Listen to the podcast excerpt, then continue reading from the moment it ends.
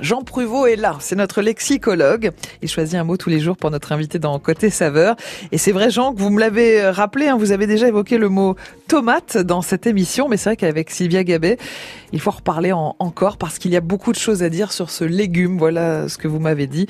Euh, d'ailleurs Jean, on, le reprécise, la tomate c'est un légume ou un fruit dans les dictionnaires? Eh bien, vous avez raison hein, de rappeler le problème posé mm. par ce fruit, fruit rouge et comestible de cette plante herbacée de la famille des solanacées. Mmh. Mais en fait, en cuisine, on le traite comme un légume. Eh on le cuit, on le frit, on le farcit, on le mange en salade. Rappelons aussi que le mot vient de l'espagnol tomata, lui-même issu de la langue aztèque, et qu'il entre en langue française en 1598. Cela étant, il faut attendre le milieu du XVIIIe siècle pour que le mot passe vraiment dans notre vocabulaire en tant que fruit et plante. Et en gastronomie, il prendra son envol au XIXe siècle, puis euh, au XXIe siècle avec Sylvia Gabet.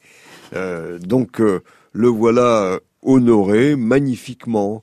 De fait, cette pomme d'amour ou pomme d'or, comme on disait dans le Midi, a été célébrée par les écrivains, hein, et à juste titre. Alors vous nous donnez euh, quelques extraits, Jean?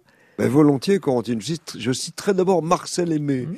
dans son roman Maison basse, publié en 1934, où je lis ceci. Elle parla longtemps de l'achat d'un panier de tomates. Elle en décrivit de rouges, de vertes et d'éclatées. Mmh.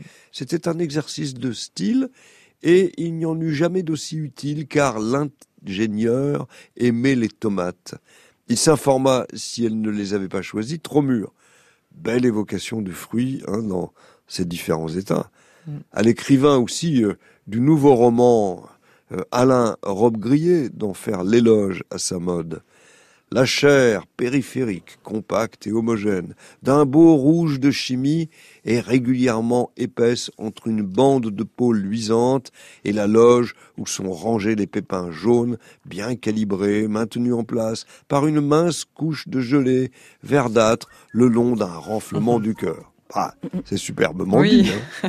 certes, mais si on veut se régaler avec les papilles, ben, il faut vite, vite ouvrir le livre de Sylvia Gabet. Exactement, et vous en aurez à peu près 220 pages.